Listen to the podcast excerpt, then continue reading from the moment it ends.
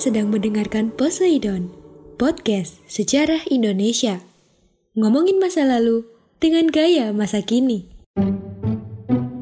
Halo guys, salam sejarah and welcome to podcast sejarah Indonesia. Masih stay tune di channel ini ya. Nah, kalau kemarin kita membahas tentang kerajaan Demak dan kerajaan Mataram Islam, kali ini kita akan membahas kerajaan selanjutnya. Tentunya masih di Pulau Jawa ya. Namun sebelum memasuki materi, saya selalu mengingatkan kalian untuk senantiasa mematuhi protokol kesehatan di mana pun kalian berada. Ingat, memakai masker, menjaga jarak, dan mencuci tangan menggunakan sabun.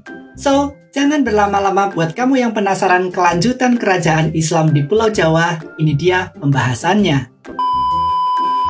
Kita mulai dari kerajaan Banten nih. Kerajaan Banten berawal sekitar tahun 1526 ketika Kerajaan Demak memperluas kekuasaannya ke kawasan pesisir barat Pulau Jawa dengan menaklukkan beberapa kawasan pelabuhan kemudian menjadikannya sebagai pangkalan militer serta kawasan perdagangan. Tokoh yang bernama Maulana Hasanuddin, yaitu putra Sunan Gunung Jati, berperan dalam penaklukan tersebut. Setelah penaklukan tersebut, Maulana Hasanuddin atau lebih sohor dengan sebutan Fatahillah mendirikan benteng pertahanan yang dinamakan Surosowan yang kemudian hari menjadi pusat pemerintahan yaitu Kesultanan Banten. Pada awalnya, kawasan Banten dikenal dengan nama Banten Girang yang merupakan bagian dari kerajaan Sunda. Kedatangan pasukan kerajaan di bawah pimpinan Maulana Hasanuddin ke kawasan tersebut selain untuk memperluas wilayah juga sekaligus penyebaran dakwah Islam kemudian dipicu oleh adanya kerjasama Sunda dan Portugis dalam bidang ekonomi dan politik. Hal ini dianggap dapat membahayakan kedudukan kerajaan Demak selepas kekalahan mereka mengusir Portugis dari Malaka tahun 1513. Atas perintah Sultan Trenggono, Fatahillah kemudian melakukan penyerangan dan penaklukan pelabuhan Sunda Kelapa sekitar tahun 1527, yang waktu itu masih merupakan pelabuhan utama dari kerajaan Sunda. Selain membangun benteng pertahanan di Banten, Fatahillah juga melanjutkan perluasan kekuasaan ke daerah penghasil lada di Lampung. Ia berperan dalam penyebaran Islam di kawasan tersebut. Selain itu, ia juga telah melakukan kontak dagang dengan Raja Malangkabu atau Minangkabau, yaitu Sultan Munawar Syah dan dianugerahi keris oleh raja tersebut.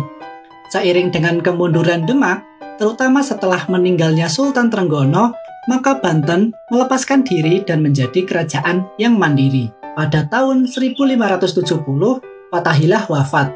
Ia meninggalkan dua orang putra laki-laki, yaitu Pangeran Yusuf dan Pangeran Arya atau Pangeran Jepara. Dinamakan Pangeran Jepara karena ia sejak kecil sudah diikutkan kepada bibinya atau Ratu Kalinyamat di Jepara. Ia kemudian berkuasa di Jepara menggantikan Ratu Kalinyamat sedangkan Pangeran Yusuf menggantikan Fatahillah di Banten. Pangeran Yusuf melanjutkan usaha-usaha perluasan daerah yang sudah dilakukan oleh ayahandanya. Tahun 1579, daerah-daerah yang masih setia pada pajajaran kemudian ditaklukkan. Untuk kepentingan ini, Pangeran Yusuf memerintahkan membangun kubu-kubu pertahanan. Tahun 1580, Pangeran Yusuf meninggal dan digantikan oleh putranya yang bernama Maulana Muhammad pada tahun 1596, Maulana Muhammad melancarkan serangannya ke Palembang. Pada waktu itu, Palembang diperintah oleh Ki Gede Ingsuro. Ki Gede Ingsuro adalah seorang penyiar agama Islam dari Surabaya dan perintis perkembangan pemerintahan kerajaan Islam di Palembang. Kala itu, kerajaan Palembang lebih setia pada kerajaan Mataram dan sekaligus merupakan saingan dari kerajaan Banten. Itulah sebabnya Maulana Muhammad melancarkan serangan ke Palembang. Kerajaan Palembang dapat dikepung dan hampir saja dapat ditaklukkan. Akan tetapi, Sultan Maulana Muhammad tiba-tiba terkena tembakan musuh dan meninggal. Oleh karena itu, ia dikenal dengan sebutan Prabu Seda ing Palembang. Serangan tentara Banten terpaksa dihentikan, bahkan akhirnya ditarik mundur kembali di Banten. Gugurnya Maulana Muhammad menimbulkan berbagai perselisihan di istana, putra Maulana Muhammad yang bernama Abu Mufakir Mahmud Abdul Qadir masih kanak-kanak. Pemerintahan kemudian dipegang oleh sang Mangkubumi. Akan tetapi, Mangkubumi berhasil disingkirkan oleh Pangeran Manggala. Pangeran Manggala berhasil mengendalikan kekuasaan di Banten. Baru setelah Abu Mufakir dewasa dan Pangeran Manggala meninggal tahun 1624, maka Banten secara penuh diperintah oleh Sultan Abu Mufakir Mahmud Abdul Qadir. Pada tahun 1596, orang-orang Belanda datang di pelabuhan Banten untuk pertama kalinya terjadilah perkenalan dan pembicaraan dagang yang pertama antara orang-orang Belanda dengan para pedagang Banten. Tetapi dalam perkembangannya, orang-orang Belanda bersikap angkuh dan sombong, bahkan mulai menimbulkan kekacauan di Banten. Oleh karena itu, orang-orang Banten menolak dan mengusir orang-orang Belanda. Pada akhirnya, orang-orang Belanda kembali ke negerinya. Dua tahun kemudian, orang-orang Belanda datang lagi. Mereka menunjukkan sikap yang baik sehingga dapat berdagang di Banten dan Jayakarta. Menginjak abad ke-17, Banten mencapai zaman keemasan. Daerahnya cukup luas. Setelah Sultan Abu Mufakir meninggal, ia digantikan oleh putranya bernama Abu Ma'ali Ahmad. Setelah Abu Ma'ali Ahmad, tampillah sultan yang terkenal yaitu Sultan Abdul Fattah atau lebih dikenal dengan nama Sultan Ageng Tirtayasa. Ia kemudian memerintah pada tahun 1651 sampai 1682. Pada masa pemerintahan Sultan Ageng Tirtayasa, Banten terus mengalami kemajuan. Letak Banten yang strategis mempercepat perkembangan dan kemajuan ekonomi Banten. Bahkan, kehidupan sosial budayanya juga mengalami kemajuan. Masyarakat umum hidup dengan rambu-rambu budaya Islam. Dari segi politik, pemerintahan Banten juga semakin kuat. Perluasan wilayah kekuasaannya terus dilakukan bahkan sampai ke daerah yang pernah dikuasai kerajaan Pajajaran. Namun, ada sebagian masyarakat yang menyingkir di pedalaman Banten Selatan karena tidak mau memeluk agama Islam. Mereka tetap mempertahankan agama dan adat istiadat nenek moyang. Mereka dikenal dengan masyarakat Badui. Mereka hidup mengisolir diri di tanah yang disebut tanah Kenekes dan menyebut dirinya orang kejeroan. Dalam bidang kebudayaan, seni bangunan mengalami perkembangan. Beberapa jenis bangunan yang masih tersisa antara lain Masjid Agung Banten, bangunan keraton, dan gapura-gapura. Pada masa akhir pemerintahan Sultan Ageng Tirtayasa, timbul konflik di dalam istana. Sultan Ageng Tirtayasa yang berusaha menentang VOC kurang disetujui oleh Sultan Haji sebagai raja muda. Keretakan di dalam istana ini kemudian dimanfaatkan oleh VOC dengan politik divide et impera Divide et Impera itu politik adu domba. VOC kemudian membantu Sultan Haji untuk mengakhiri kekuasaan Sultan Ageng Tirtayasa. Berakhirnya kekuasaan Sultan Ageng Tirtayasa membuat semakin kuatnya kekuasaan VOC di Banten. Bahkan raja-raja yang berkuasa berikutnya bukanlah raja-raja yang kuat. Hal ini membawa kemunduran bagi kerajaan Banten. Nah, itu tadi pembahasan kita mengenai kerajaan Banten. Kira-kira hal menarik apa nih yang bisa kalian ambil dari kerajaan Banten? Dari yang tadinya semakin maju karena kerajaannya semakin luas sampai akhirnya kerajaan Banten runtuh karena politik divide et ra oleh VOC. Kita move on ke kerajaan selanjutnya, yaitu Kesultanan Cirebon. Menurut berita Tom Paires, sekitar tahun 1513 diberitakan Cirebon sudah termasuk ke daerah Jawa di bawah kekuasaan Kerajaan Demak. Penguasa di Cirebon ialah Lebeusa sebagai bawahan Paterodim. Cirebon terutama mengekspor beras dan banyak bahan makanan lainnya. Kota ini berpenduduk sekitar seribu orang. Kan menurut Tome Paires, Islam sudah hadir di kota Cirebon 40 tahun sebelum kehadiran Tome Paires sendiri. Perkiraan kehadiran Islam di kota Cirebon menurut sumber lokal Carita Purwaka Carubanagari, karya Pangeran Arya Cirebon pada tahun 1720 Masehi, dikatakan bahwa Syarif Hidayatullah datang ke Cirebon pada tahun 1470 Masehi dan mengajarkan Islam di Gunung Sembung bersama-sama Haji Abdullah Iman atau Pangeran Cakrabumi.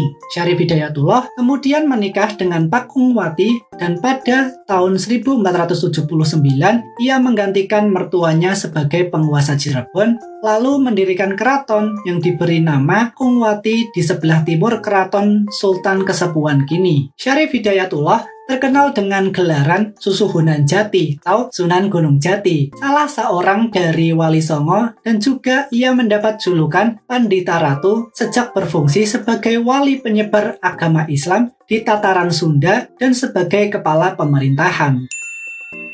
Pada masa pemerintahan Sunan Gunung Jati, Islam makin diintensifkan dengan pendirian Masjid Agung Cipta Rasa di sisi barat alun-alun Keraton Pakumwati. Islam diluaskan ke berbagai daerah, antara lain ke Kuningan, Talaga, Galuh, dan ke Banten bersama putranya, Maulana Hasanuddin. Sekitar 1527, ia mendorong menantunya, yaitu Panglima yang dikirimkan Pangeran Trenggana dari Demak untuk menyerang Kalapa yang masih dikuasai oleh Kerajaan Sunda. Ketika itu, Kerajaan Sunda sudah mengadakan hubungan dengan Portugis dari Malaka sejak 1522. Sunan Gunung Jati kemudian wafat pada 1568. Ia dimakamkan di Bukit Sembung atau yang dikenal dengan makam Gunung Jati. Penggantinya di Cirebon ialah buyutnya yang kelak dikenal dengan Panembahan Ratu Putra Pangeran Suwarga yang telah meninggal dunia pada 1565.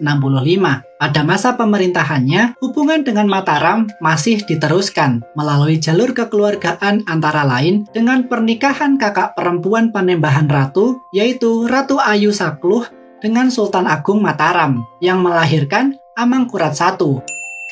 Keberadaan Kesultanan Cirebon menjelang akhir A11 diwarnai dengan perjanjian-perjanjian VOC, antara lain perjanjian pada tanggal 7 Januari 1681.